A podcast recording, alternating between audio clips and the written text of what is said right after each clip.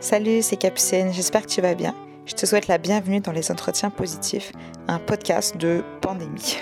Euh, ici, on va discuter entre amis, en tête à tête. Le sujet y est choisi par mon invité, puis on va s'en parler en toute intimité. Donc, euh, il y a tout, des choses plus personnelles, des choses qui font réfléchir, ou de façon générale, des choses que il ou elle avait le goût de partager. L'idée, c'est pas tant de trouver des réponses que de se poser des questions. J'espère que ça t'inspirera. Je te souhaite une bonne écoute. Annie, c'est pas n'importe quelle femme, c'est ma femme. En décembre 2019, Saul, je l'ai demandé en mariage avec une bague en papier pendant une soirée de Noël étudiante, entre le couscous et le karaoké. La Covid a malheureusement prolongé nos fiançailles, mais la cérémonie a bien eu lieu le 19 juin 2021 au Parc La Fontaine. Même si on n'a pas de statut légal, notre profonde amitié perdure à travers les années. Annie est bright, puis elle a pas la langue dans sa poche, et toutes les deux on s'enflamme vite quand on s'indigne ensemble mais sa répartie brûlante est un vernis par-dessus son cœur immense et sa générosité débordante. Dans ce cinquième épisode, attendez-vous à de la controverse, voire à être un petit peu challengé, car on s'entretient d'un sujet sensible, celui de la charge mentale. C'est des petites tâches qui ont l'air faciles, mais finalement, c'est plus compliqué que faire la tâche. Comme par exemple, euh, faire une liste d'épicerie, puis trouver qu'est-ce que tu veux manger, c'est plus compliqué que finalement aller acheter tous tes ingrédients pour, euh, la semaine. Ou euh, quand tu déménages, de tout penser quelle boîte tu vas mettre en premier dans le truck, quelle, euh, ça c'est toute une charge mentale qui est plus difficile que faire le déménagement en tant que tel. Si tu te fais donner des ordres, c'est facile, mais penser à donner les ordres, puis souvent, je trouve que tu dis ah, c'est trop compliqué déléguer, fait que tu es rendu à tout faire parce que tu trouves c'est trop compliqué à expliquer aux autres. Non, il faudrait que tu fasses ça, ça, ça. Moi, ce que je trouve difficile parfois, c'est de se faire demander comment je peux aider. Puis là, c'est encore plus compliqué. Tu dis, OK, ouais, là, faut que je pense à toutes les étapes. Finalement, comme laisse faire. Je, je vais le faire parce que j'ai pas le goût de penser à toutes les étapes que tu me demandes à chaque seconde.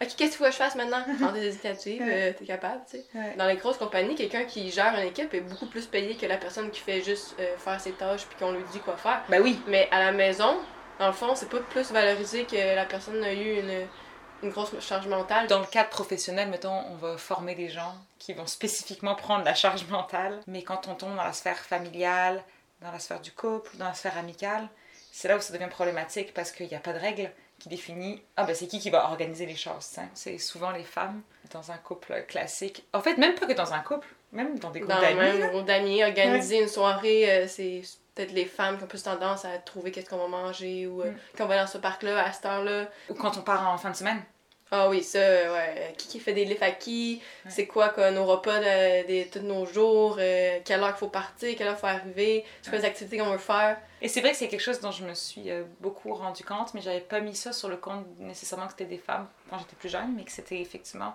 toujours certaines filles qui avaient tendance à prendre ces responsabilités-là. Mais je me disais, oh, bah, c'est parce qu'elles sont willing, tu sais. Mais en fait, des fois, on se rend pas compte que les gens, c'est pas forcément parce que ça les tente qu'ils le font, c'est parce que littéralement, s'ils le font pas, personne le fait. Puis évidemment, ça arrive à un point où euh, les gens sont tellement habitués que ce soit toi qui te responsabilise pour prendre cette job-là qu'ils vont comme perdre leur initiative complètement. Oh ouais, puis ils s'attendent que c'est toi, fait qu'ils n'auront jamais l'idée. Maintenant, c'est ta job, puis tu te dis, euh, c'est elle qui le fait, puis elle a pas de problème avec ça, là, mais dans le fond, tu sais pas, est-ce que vraiment elle aime ça, faire ça? Hmm. Tu lui as jamais posé la question. Est-ce que tu penses que euh, les hommes, plus que les femmes, se font maintenir ou se maintiennent dans un espèce d'état d'infantilisation par rapport à la prise d'initiative de groupe? Peut-être, sûr qu'on peut pas généraliser pour tout le monde, mais j'ai une idée qui me vient en tête.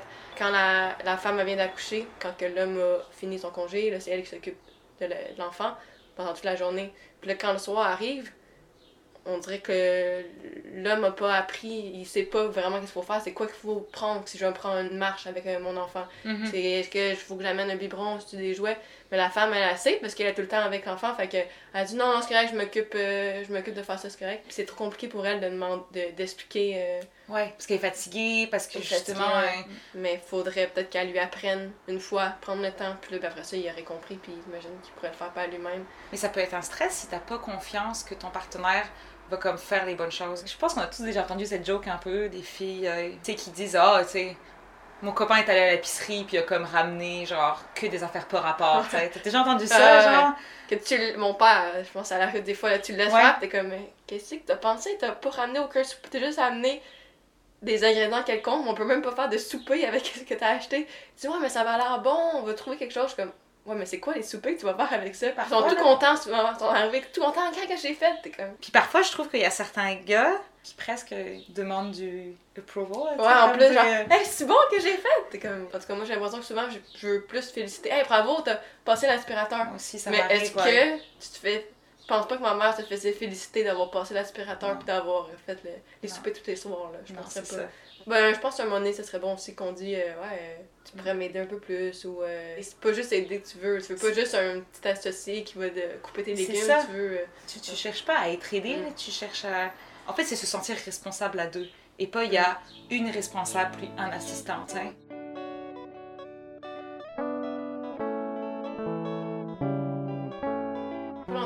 article dans la presse euh, qui parlait de la pilule contraceptive euh, qui m'a fait réaliser que euh, les femmes, souvent, qui vont prendre la pilule contraceptive, c'est une grande charge mentale parce que c'est vraiment eux qui doivent toujours penser à toujours prendre leur pilule à la bonne heure, Mhm. d'aller chez leur médecin pour faire euh, pour avoir leur prescription, d'aller à chaque deux mois acheter tes pilules à la pharmacie, puis de jamais oublier aussi sa pilule parce que c'est quand même un peu grave si tu l'oublies. Mhm. C'est tout toi qui, qui prends ça en charge, puis on dirait que la personne n'est vraiment pas dans ce processus-là. L'autre personne, elle, elle, te laisse aller, puis elle pense que c'est c'est toi, puis lui, il a pas, elle a pas besoin de, d'être inclus là-dedans. Mais C'est quelque chose que toi tu vis dans ton couple? ben là, j'en ai parlé un peu avec mon partenaire. mais ouais, ben, je pense parce qu'à l'école aussi, on en... moi je me suis dans mes cours, euh, on parlait des les femmes, ça va être menstruation, pilule contraceptive, puis les gars, eux, c'était- ils parlaient du condom, puis on dirait qu'ils ont comme oublié le reste parce que c'est pas à eux de penser à ça, tu sais. Puis- Ouais. Moi, je me suis rendu compte qu'il y a des gars qui même savent même pas comment ça fonctionne, le, le cycle Ah ouais, féminin, ouais. tu sais. Pas à quel point ça peut être euh, déjà difficile à vivre, Ouais, d'avoir ces règles, tu sais. Il y a des filles pour qui c'est extrêmement douloureux. Mais je trouve ça drôle que moi je sais c'est quoi les risques, mais si tu parles à un gars, c'est quoi les risques de prendre la pilule contraceptive, eux je suis même pas sûre qu'ils prendraient ce risque-là. Puis c'est moi qui vais vivre les conséquences aussi, là. si je tombe enceinte, ça, c'est à moi de choisir, puis c'est moi qui vais prendre la décision, mais lui, il a pas grand chose à dire. Fait que je trouve ça drôle qu'il donne notre entière confiance en moi qui prends ma pilule tous les jours, puis Je pense lui, que il- tu marques encore vraiment un point que finalement, la charge mentale, c'est quand la personne en face te fait, pour une raison ou pour une autre, entièrement confiance. Ouais, puis tout le monde a dit non, mais je te fais confiance, Annie, je te fais confiance. Comme, Ok, Ouais. mais. C'est pas, un mot à double tranchant, la confiance, parce qu'il y a une différence entre faire confiance à quelqu'un et rendre quelqu'un responsable. Un C'est petit ça. peu comme, oh, tu vas aller à l'épicerie, puis je te fais confiance que tu vas prendre de quoi pour le souper, tu sais. C'est Ouais, vraiment genre, je, je me retire complètement de ce questionnement, Exact. puis euh, je te laisse gérer tout. Quand on- dans la façon dont on éduque les petites filles, on les responsabilise beaucoup plus jeunes. À s'occuper des tâches de la maison. On va souvent leur faire prendre le rôle, ok, t'es grande, maintenant t'es responsable, tu dois t'occuper de ton frère, de ta soeur. Alors que les gars, c'est comme, ah, mais c'est un garçon, il fait sa vie, euh, c'est un petit fou, il faut qu'il se dépense. Les filles, c'est comme, non, faut que tu sois sage, faut que tu sois responsable, Ouais, etc. Dans le monde idéal, je trouve que ça serait. Euh, l'homme prendrait un an la pilule, l'au- l'autre année après, ce serait la femme. Ouais, ou toujours- Ouais, ou tu pourrais le prendre aussi Ouais. les deux, puis. Les gars pourraient, euh, comme juste être beaucoup plus impliqués dans le fait d'en discuter ensemble. Ouais, Euh, on pourrait que- splitter le prix. Tu sais, Ouais, c'est con, ça. là, mais moi, mon stérilet, il veut pas, je l'ai payé toute seule. Là. Ben oui, puis ça coûte, Ouais. ça coûte cher en plus. Là. Maintenant, j'ai un remboursement pour ma pilule, mais Ouais. j'ai eu quelques mois que là, c'était moi qui payais, puis je savais pas que c'était aussi cher que ça. Ouais. Là, je suis comme, ok, ouais, c'est c'est quand même un petit montant que c'est moi qui dois payer, puis pourquoi ça doit être vraiment moi? Quand t'es en couple, je me dis pourquoi ce serait moi qui devrais le payer, euh, juste moi? Fait que je pense- Ben c'est ça, c'est quand, que- encore une fois, c'est prendre l'initiative. Si jamais ils se sentent pas responsables, ils vont pas prendre l'initiative de dire Hey, ça te tente-tu qu'on split ce prix-là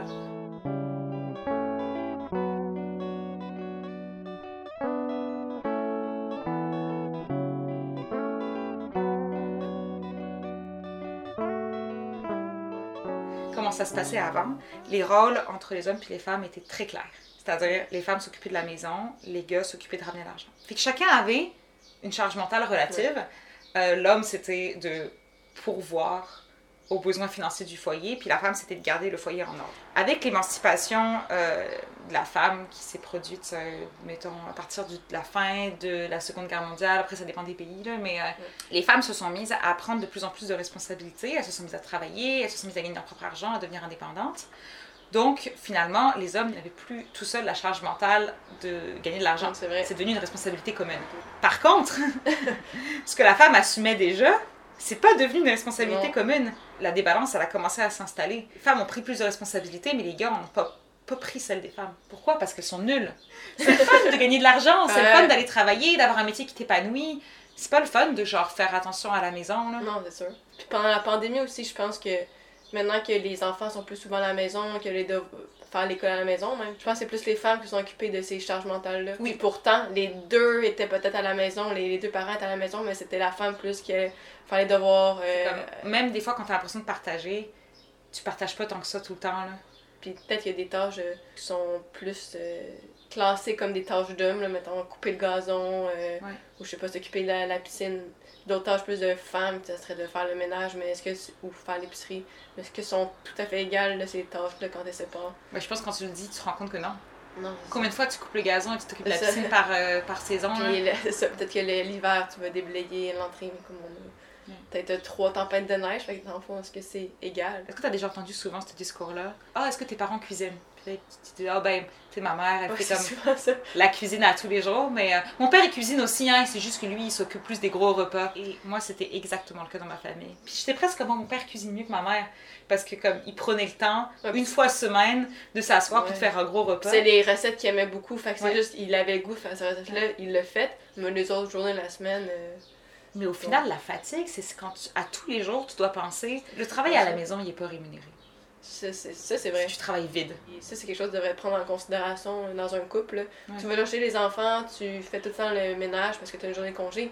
T'es pas en congé vraiment, là, c'est pas. euh, c'est une vraie journée de travail, là, Ouais. comme, euh, comme tout, tout le monde. là. Absolument. C'est aussi compliqué là, de, de passer ta journée de congé à faire le lavage, mais t'es pas payé pour ça, puis. Il y a des gens qui payent des gens pour faire ça. là. Des Exact. gens qui payent des hommes, on dit femmes de ménage. En fait, des gens qui payent des femmes de ménage. Quand j'habitais avec Aude, je me souviens que j'avais un peu de la misère à faire les tâches ménagères. Genre, ça me tentait pas. Elle faisait beaucoup de choses. Plus et je toi. pense honnêtement qu'elle faisait plus que moi, ouais. C'est vite de penser que la personne, ça la dérange pas. Ouais. Elle, aime ça, elle aime ça plus propre, fait qu'elle nettoie, tu sais. Ouais. Ah, elle aime vraiment ça, faire les repas, elle aime vraiment, vraiment ça, cuisiner.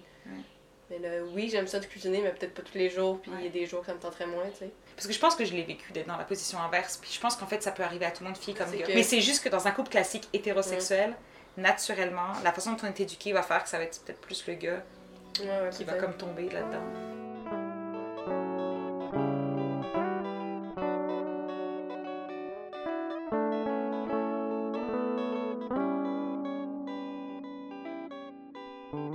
On commence à en parler plus, je trouve, depuis les dernières années, parce qu'avant, je pense que c'est un mot que personne connaissait même.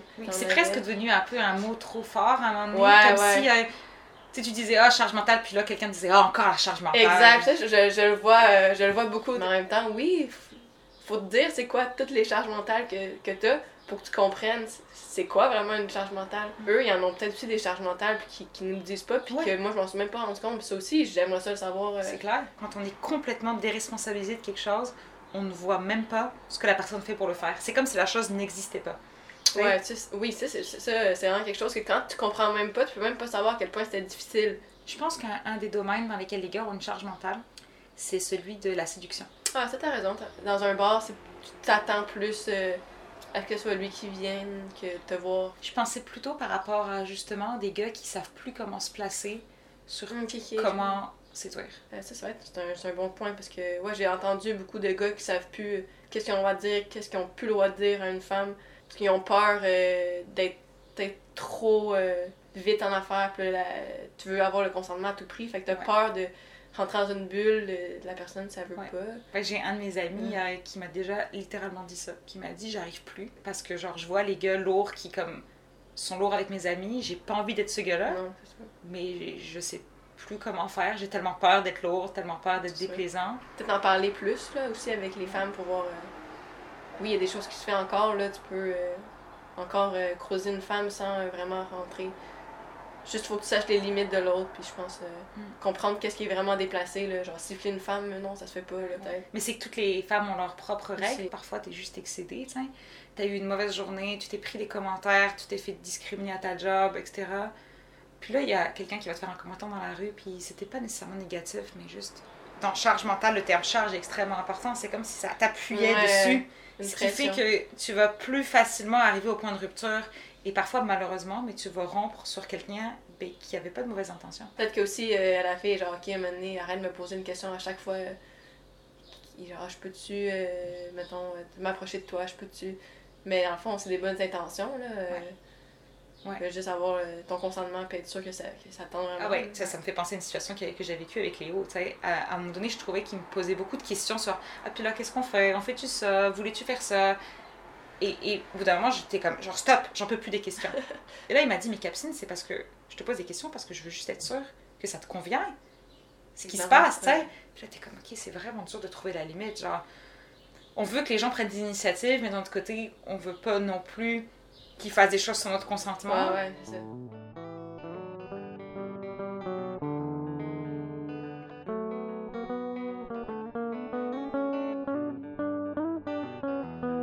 Je pense que dans le cadre de la séduction, quelque chose qui a beaucoup aidé, c'est euh, les applications de rencontres.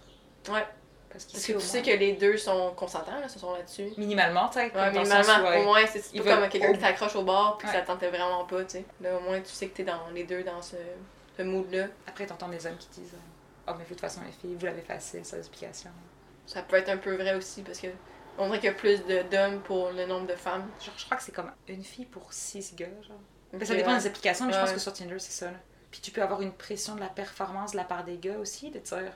Ouais, je pense qu'ils prennent plus mal euh, quand ils sont pas. Euh, accept... Quand les autres les like pas, là, comme euh, peut-être une perte de confiance en, en soi aussi qui arrive souvent. Ouais.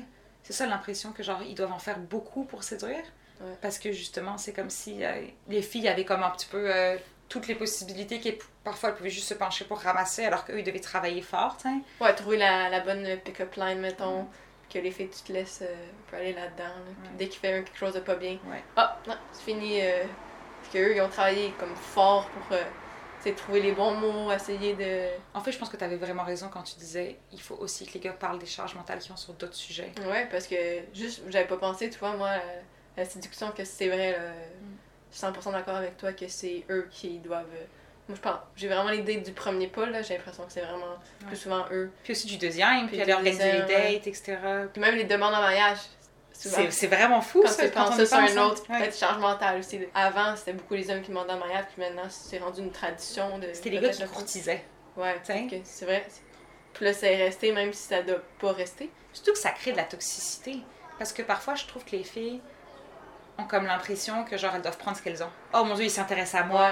Waouh, fait que genre je vais comme accepter ben des affaires parce que genre je me fais courtiser par quelqu'un puis j'ai pas de j'ai pas de regard là-dessus comme au final les filles deviennent des enfants Ouais, dans la ça, séduction. comme- vu que c'est tout le temps eux qui viennent vers toi, dès qu'il y en a un, tu dis Ah, ben oui, c'est intéressant à moi, ok, Mm. d'abord, euh, je vais... c'est comme si t'avais pas le choix de. Ouais, de- Déresponsabilisation de c'est qui Mm. ton partenaire, comment tu le choisis, comment tu Mm. sets tes limites dans la relation, puis après le gars qui se retrouve à faire toute la job, genre. Fait qu'au final, euh, les, les deux sexes souffrent de la situation inverse, c'est-à-dire que à chaque fois qu'il y a un des sexes qui assume une charge mentale, l'autre va comme genre se retrouver à avoir un statut de d'enfant Ouais. dans la situation, tu sais, puis pas être capable de faire ses choses correctement.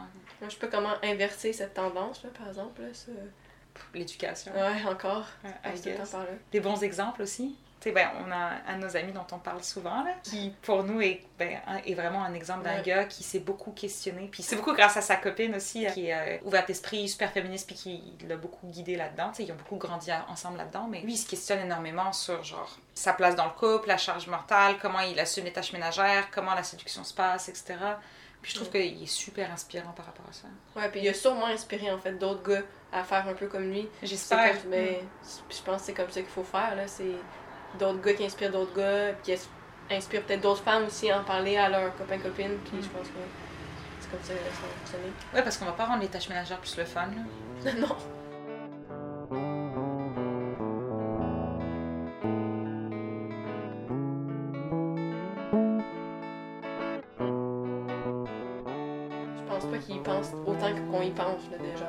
Parce que j'ai subi de la discrimination juste parce que je suis une femme. On y pense souvent, là. Ouais, vraiment Puis- souvent. hein. c'est comme très présent. Puis je pense que. Mais je pense qu'on peut parler d'une charge, effectivement. C'est devenu très, très difficile de parler de féminisme parce que j'ai l'impression qu'on est toujours un peu en train de pas trop savoir si on dénonce une situation Ah ouais. parce qu'elle est, elle est, elle est réelle ou parce que, genre, est-ce que je me suis vraiment fait discriminer ou est-ce que c'est mon interprétation? Nous-mêmes, on sait plus où mettre le curseur. tu sais. Dans le fond, la charge mentale, c'est une souffrance, puis euh, on a besoin d'en parler, mais des fois, on a l'impression qu'on se fait pas écouter quand on en parle parce que les gars sont juste. euh, ah, encore ça, tu sais. ah, As-tu un million de souffrances en tant que femme? Alors, déjà, Ça, je le vois beaucoup que quand j'en parle, encore, encore. Mais je pense aussi je sais pas qu'est-ce que t'en penses. Les gars, ils parlent peut-être pas assez de comment ils se sentent. Ben pour moi, c'est 100% vrai. Là. On dirait qu'ils n'ont pas appris. Quand ils étaient jeunes, c'était plus euh, les femmes, eux, ils parlaient de leurs émotions, puis eux, ben, sont forts, c'est Ouais. des, sont braves. euh, pleurer pour un homme, c'est moins bien vu, tu sais. C'est Ouais. ce qu'on a appris. Moi, genre, dès que quelque chose qui fait pas mon affaire, je vais j'en parler, là. Ouais. Ça va pas bien, j'en parler, mais je le vois, mes amis gars qui sont. Ils ont pas le goût d'en parler, là. Ben c'est ça, mais s'ils s'ouvrent pas, ils parlent pas de leur souffrance, comment ils vont pouvoir être à l'écoute des souffrances des autres? Ouais, c'est comme s'ils comprennent pas plus, puis. Ouais. euh, Ils vont peut-être dire comme genre, ouais, c'est ça, comme ben là, moi je t'offre ça, fait que t'offres ça, là, puis. euh, Ouais, c'est vrai. Ouais. Puis je pense qu'on en parle de plus en plus aussi, la masculinité toxique. euh, tu vois beaucoup de modèles, euh, mettons, des influenceurs qui, qui, qui prônent ça, là, de, de genre, euh, ben oui, moi j'aime ça, aller magasiner, moi j'aime ça, euh, je pleure avec mes amis, euh, puis c'est correct, là. Ça crée tellement du lien entre les deux, euh, entre les deux genres, je trouve. euh. Ben, tu sais, Ouais. quand on reste encore, parce que on est vraiment dans une dichotomie femme-homme, puis c'est clair qu'il existe euh, Ouais, plus, plus que tout ça. un spectre Ouais, par rapport à ça. Puis le but, c'est vraiment pas de mettre l'accent là-dessus. On est conscient qu'on est vraiment dans un dans des rôles genrés en ce moment là, mais euh, ça crée beaucoup plus de liens. Puis peut-être ça floue aussi plus justement les les frontières entre ok c'est quoi une femme, c'est quoi un homme, de juste se dire qu'on est tous des humains puis on va juste tous parler de comment on sent puis comment on vit tout le leg de comment c'était avant. Comment c'était avant un gars, comment c'était avant une femme. T'as un humain, puis t'as les émotions que t'as à vivre. t'es- En parles-tu avec euh, avec euh, Louis? Est-ce Ouais, j'ai commencé à en, en Ouais. parler un peu plus. Surtout, on dirait que quand tu vois les influenceurs en parler ou quand genre j'écoute des podcasts des fois par exemple là-dessus, puis là j'ai goût d'en parler avec lui pour voir qu'est-ce qu'il pense. Il est réceptif, ça prend encore du travail pour qu'il en parle plus, puis que lui-même il vienne m'en parler par exemple. Que moi je sois plus consciente de tout ça, je pense que ça va l'aider à lui après ça d'être plus conscient, puis lui aussi il va pouvoir s'informer, puis Surtout si t'es capable de lui en parler avec douceur. Crier à la face de quelqu'un que ça va pas bien et puis qu'il faut changer les choses, c'est pas la meilleure manière de faire Non. changer les choses. Là. Les transformations les plus durables, elles se font sur le long terme, Ah ouais. progressivement. Ah, c'est sûr, faut pas qu'on s'attende que ça change du, jour au lendemain. Être tolérant, qu'il va y avoir des erreurs qui vont se passer, puis que, qu'on apprend aussi, puis qu'un jour. euh, Je pense Ouais, que ce qu'on a envie de voir, c'est que les gens sont willing de changer aussi. ouais, ouais.